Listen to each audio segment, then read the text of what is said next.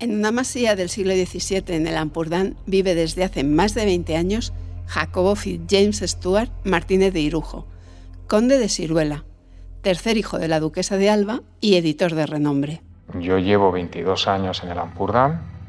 Es un lugar muy hermoso, de gente educada y discreta. Sus libros son diferentes. Entonces la gente lo que aprecia es que, ah, no, esto es distinto. Porque su visión también es particular. En realidad lo que sucede es que nuestro mundo no tiene sentido. Estamos en el pueblo de Vilaur, en la provincia de Girona. El pueblo tiene solo 160 habitantes y la villa, rodeada de campos de cultivo, conserva su encanto medieval. En Maspou, la masía que está al inicio del pueblo, encontró su refugio, alejado de la contaminación y el bullicio, el conde de Siruela. Ya no quería vivir en las ciudades y eh, descubrí esta casa en el Ampurdán. Vive recogido en el campo para dedicarse a sus libros. Entonces tenía todo el tiempo del mundo para leer, que era lo que yo quería. Porque los libros han marcado su vida.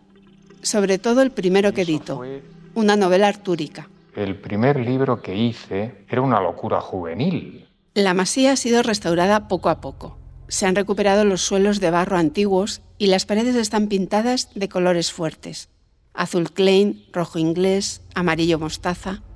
La verdad es que hay color en todo. Y están los cuadros, auténticas obras de arte, algunas traídas del Palacio de Liria, la residencia de la Casa de Alba. Mis obras de arte son mis casas y mis jardines. Hay bibliotecas en todas las estancias y en cada sala un rincón para leer. Aquí hay muchos libros, no lo sé, los libros que habrá, no sé si habrá 6.000 libros, no lo sé, no lo sé. Fuera está el jardín, un jardín diseñado para la armonía, salpicado de figuras geométricas perfectas, esferas doradas, un esbozo aún de pirámide y una gran fuente romana rescatada del Palacio de Liria. Estatuas griegas, romanas, hindúes, hasta un totem indio se reparten el espacio. Ahora estoy haciendo un jardín aquí en, en Maspou. El jardín con los años ha cobrado una dimensión en mi vida, ¿no? Hola, ¿qué tal? Soy Amparo Estrada y esto es La empresa de mi vida. El podcast de las historias de vida que hay detrás de las empresas.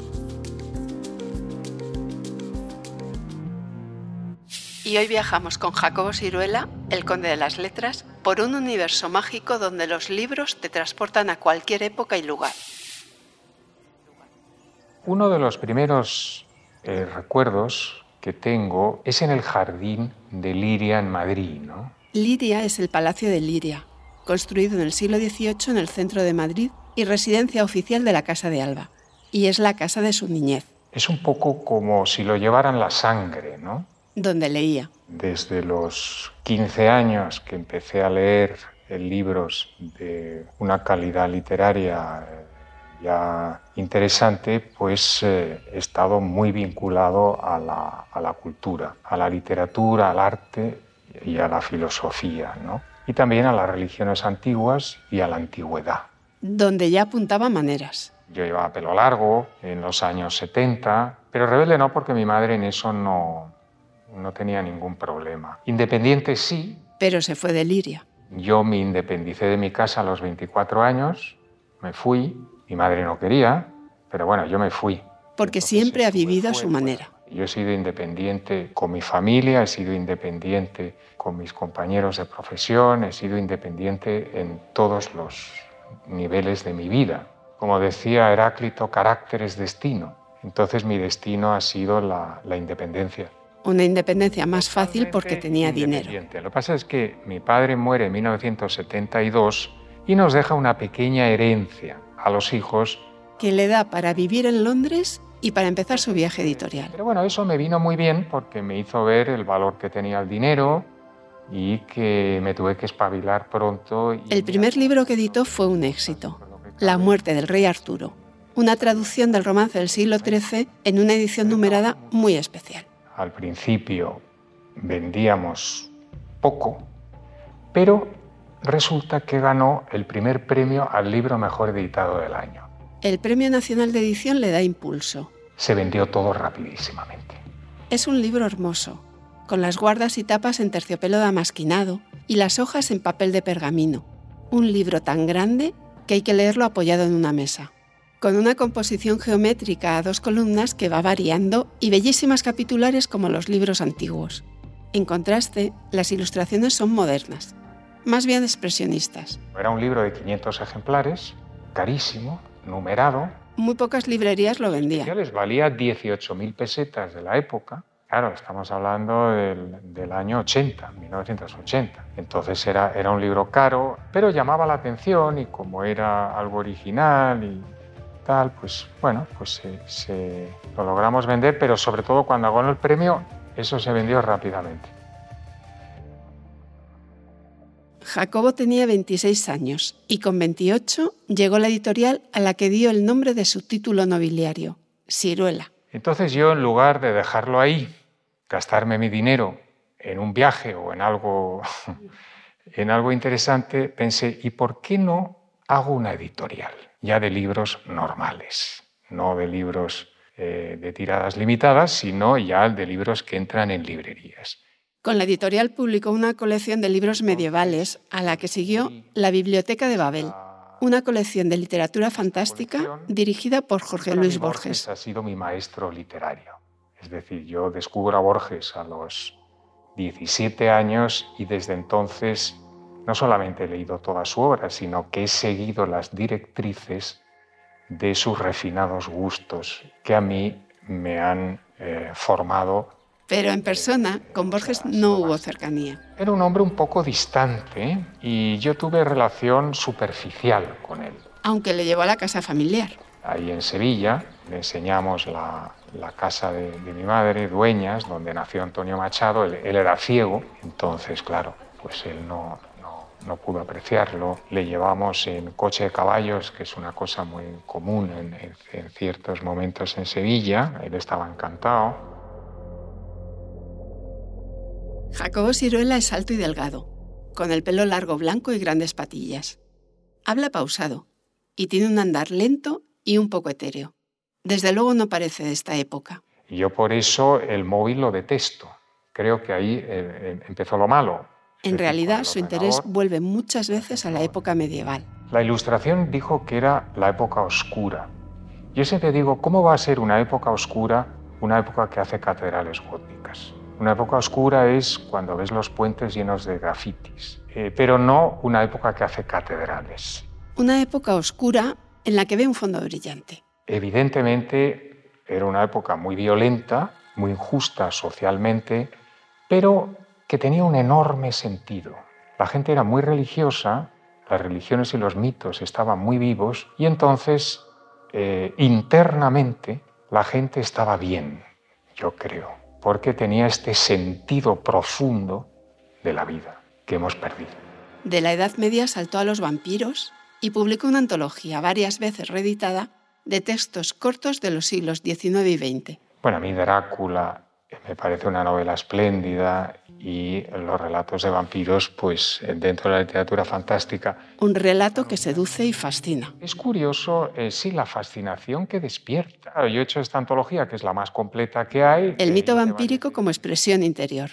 Claro, el vampiro está hablando de la parte oscura del ser humano, la parte oscura que lleva el ser humano dentro. Y luego también habla de los miedos eh, que llevamos dentro los miedos que pueden tener la mujer a ciertas partes del hombre y las eh, perversiones que ciertos hombres pueden hacer con las mujeres. El tercer hijo de la duquesa de Alba, la principal familia de la nobleza española, está alejado del mundo aristócrata. Es una forma de pensar eh, del pasado. Pero es un mundo, al fin y al cabo. Eso no quiere decir que no, yo no valore el significado de, ser conde ni desvalore eh, la aristocracia. Aunque solo sea por sus antepasados. Por mi padre y por mi abuelo, pues eran verdaderos aristócratas en el sentido antiguo de la palabra, ¿no? es decir, de noblesse oblige, nobleza obliga. Entonces, esa moral interna de que la nobleza obliga es muy interesante porque no tiene nada de sentimentalismo ni de beatería, sino eh, de eh, forma de comportarse en el mundo. Y sobre todo de comportarse con dignidad. Jacobo James Stuart, por parte de madre, y Martínez de Irujo, por parte de padre, cambió el orden de sus apellidos. No tiene nada que ver con un rechazo a mi padre. Eh, al revés, yo a mi padre le tengo en la memoria, le respeto mucho, fue un, hombre que, hizo una labor extraordinaria y, no pensaba como yo, era, era muy conservador, pero, pero vamos, de una rectitud y un buen hacer tremendo. Pudo más la estirpe de la casa de Alba. Conozco la historia de mi familia, vamos, de la familia Alba, y me siento más identificado con ella. Entonces, por eso mi hermano mayor cambió los apellidos, que era lógico que el duque de Alba tuviera el apellido de Alba, y dijo mi madre si alguno queríamos también cambiarlo. Y el único fui yo. A él le gusta decir que es de la República de las Letras. Noble o no, llevó a la editorial que creó al máximo prestigio. Y los libros recibieron una gran acogida por el público lector. Pero llegó un momento que la editorial Ciruela no le llenaba. Cada vez había más, más trabajo, más trabajo empresarial. Y yo la actividad que me gusta es cultural. A mí me gusta leer, me gusta aprender, me gusta difundir ideas Así que decidió vender la editorial. Yo estaba estresado y estaba insatisfecho, a pesar de que las cosas me iban bien, pues yo eh, decidí vender. Decidí vender y cambiar de vida. Y buscó una casa en el campo. El Ampurdán me gustó mucho y yo he vivido muy tranquilamente estos años aquí. Pero el impulso editorial volvió a brotar. Luego, en el año 2005, abrí una nueva editorial porque también eso lo llevo en la sangre. Ediciones Atalanta toma el nombre de la mitología griega. Atalanta era una veloz cazadora que retaba a sus pretendientes que querían desposarla a que la ganaran en una carrera, pero nunca lo conseguían, hasta que se enamoró de Hipómenes. La dicha de los enamorados mitológicos duró poco. Cibeles, enfadada porque habían profanado su santuario, los transformó en leones y los ató a su carro. Con Atalanta como inspiración, Jacobo Siruela inició su segunda aventura editorial y eligió de nuevo una novela medieval para comenzar. ¿Qué es esta larga, larga, muy larga novela medieval japonesa del siglo IX que esta mujer, Murasaki Shikibu, hizo, escribió la primera novela psicológica de la historia. Y la escribe una mujer en el siglo IX, y esto es curioso e irónico, gracias a una prohibición Resulta que en esa época solamente podían dedicarse a la literatura los hombres y entonces ella dijo, ah, bueno, pues si yo no me dejan escribir, voy a contar cómo es mi vida y cómo es mi mundo. Y entonces inventa la narración que conocemos ahora. Y es una novela muy refinada. Es un diario. Describiendo esta mujer, los amores, las desgracias, las tal, en una de las cortes más refinadas que jamás han existido. A pesar de haber emprendido negocios con éxito, Jacobo Siruela no se ve como empresario. No me ha quedado más remedio, pero no es, digamos, la actividad que a mí eh, más me llena, ¿no? Porque mi empresa, los productos que vende son productos intelectuales con una carga artística. lo que me llena es justamente el objeto y su contenido la forma de vender es como una carga que tengo y no tengo más remedio que hacerlo, pero yo por mí eh, me la quitaría. Su objetivo, dice, no son los beneficios. Yo Atalanta la he hecho para no perder, no para ganar. Entonces gano, pero no es mi finalidad. Por eso no soy empresario. No ganar, pero tampoco perder dinero. Así que la solución ha sido recortar los gastos. Las oficinas de la editorial están instaladas en su casa y cuenta con dos personas a tiempo parcial para la organización, porque el fin siempre son los libros. Mi, finalidad es el gozo mismo de eh, editar. Y eso es lo que aprecia la gente. Y por eso es una editorial distinta y por eso tiene éxito. Porque si solamente pensara en vender, a lo mejor me iría muy bien, pero sería otra cosa. Jacobo no solo edita, también ah, escribe. Su segundo libro como autor se titula El mundo bajo los párpados. Habla, claro, de los sueños, de los sueños y la historia. Me inventé la categoría de sueño histórico y entonces voy narrando todos los sueños que a lo largo de la historia han tenido repercusión, ¿no? Es decir, que guerras y batallas han sido ganadas gracias a que generales han hecho caso de los sueños. También de cómo los sueños curan. En la antigüedad estaban los templos de Asclepio, que era el dios de la medicina en Grecia, donde iban todos los enfermos a dormir y a soñar, y entonces ellos decían que el dios les ha dado la enfermedad y el dios se la ha quitado. La mente cura. Si tú interpretas esto literalmente parece una fantasía. Pero ¿qué quiere decir que el dios te da la enfermedad y que el dios te la quita? Quiere decir que la enfermedad viene de tu propia psique y tu propia psique la puede curar. Unas historias mitológicas y religiosas que tenían un significado. Uno encuentra un enorme sentido a todo eso. Y ese enorme sentido es el que ha perdido el mundo moderno. Como los sueños. Los sueños son absurdos, pero también están cargados de sentido si los interpretamos. Es decir, es nuestra segunda vida y es una segunda vida que parte de lo más profundo de nuestro inconsciente y que nos está diciendo en qué debemos de cambiar, en qué nos estamos equivocando. La vida es sueño, decía Calderón de la Barca, y la muerte es sueño para Siruela. Hay gente que piensa que la muerte eh, es el final de todo. Yo pienso que no. Yo pienso que cuando te mueres tienes algo parecido a los sueños. Y hay cantidad de pruebas al respecto de gente que ha muerto y han vuelto y han contado las experiencias que han tenido. Pero evidentemente la ortodoxia materialista se niega a admitir eso. Ya hemos comentado que Jacobo Siruela es más de otra época, o mejor dicho, no es de algunas cosas de estos tiempos. Yo, por ejemplo, el, correos no me gusta recibir en, mi teléfono, yo lo recibo en, como al principio en, la, en, el ordenador, porque estar todo el rato recibiendo cosas, mensajes, es un mundo de locos y es un mundo que hay que tomar distancia, porque va a crear muchos desequilibrios. Le gusta guardar distancias con la tecnología. Por otro lado, la tecnología hay que regularla, porque son unas multinacionales que quieren dominarlo todo y quieren acabar con lo humano, o que lo humano esté totalmente esclavizado y dependiente de las máquinas y del mundo que ellos están eh, haciendo. Y eso eh, es una especie de nuevo feudalismo. Defensora ultranza del libro en papel el de toda la vida. El libro no se ha acabado. Quieren acabar con él. Hay cierta gente modernilla que quiere acabar con él, pero eh, es absurdo. Cree que deben cambiar nuestros nuevos hábitos. Y se debería de empezar a estudiar los efectos que tiene la tecnología para la salud y para la psicología.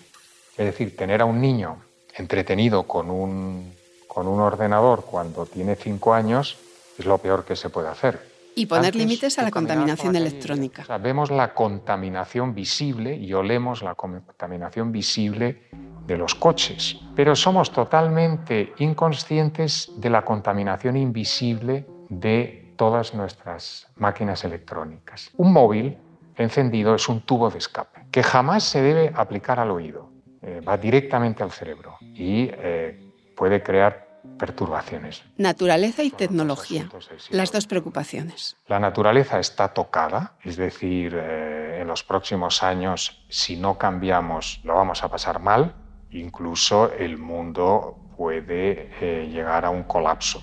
A pesar de ello, piensa que no hay que ser ni optimista ni pesimista, pero sí estar informado para poder actuar. La ciencia no nos va a dar el sentido.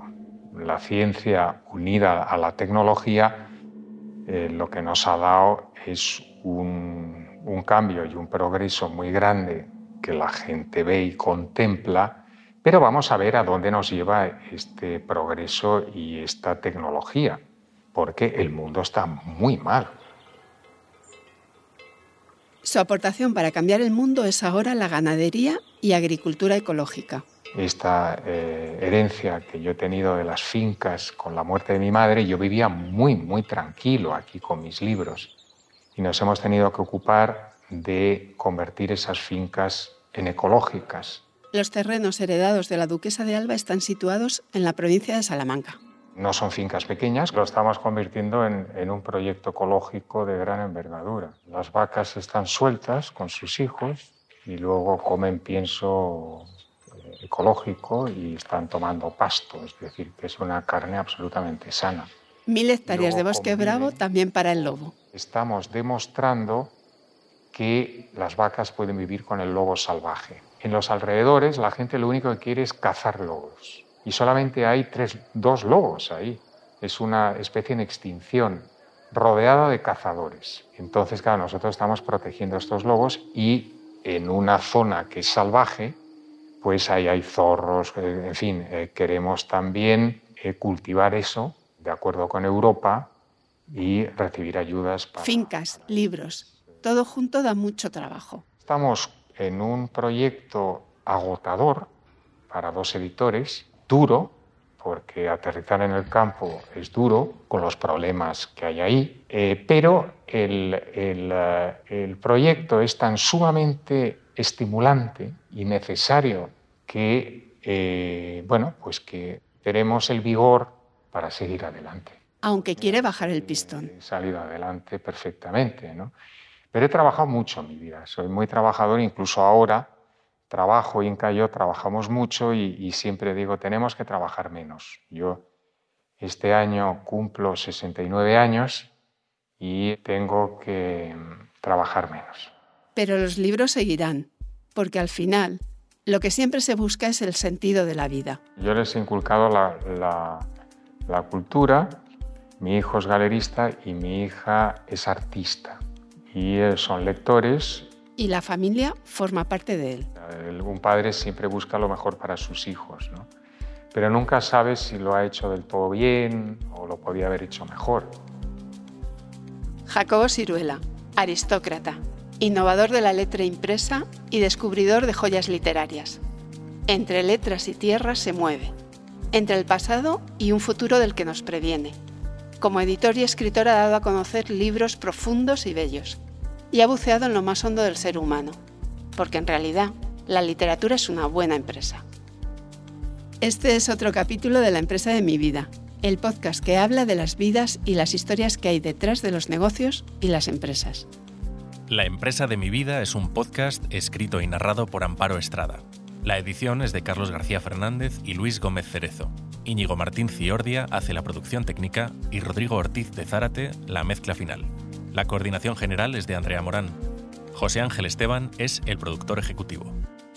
La empresa de mi vida está también disponible en Spotify, iBox, Podimo, Apple Podcast, Amazon Music y Google Podcast.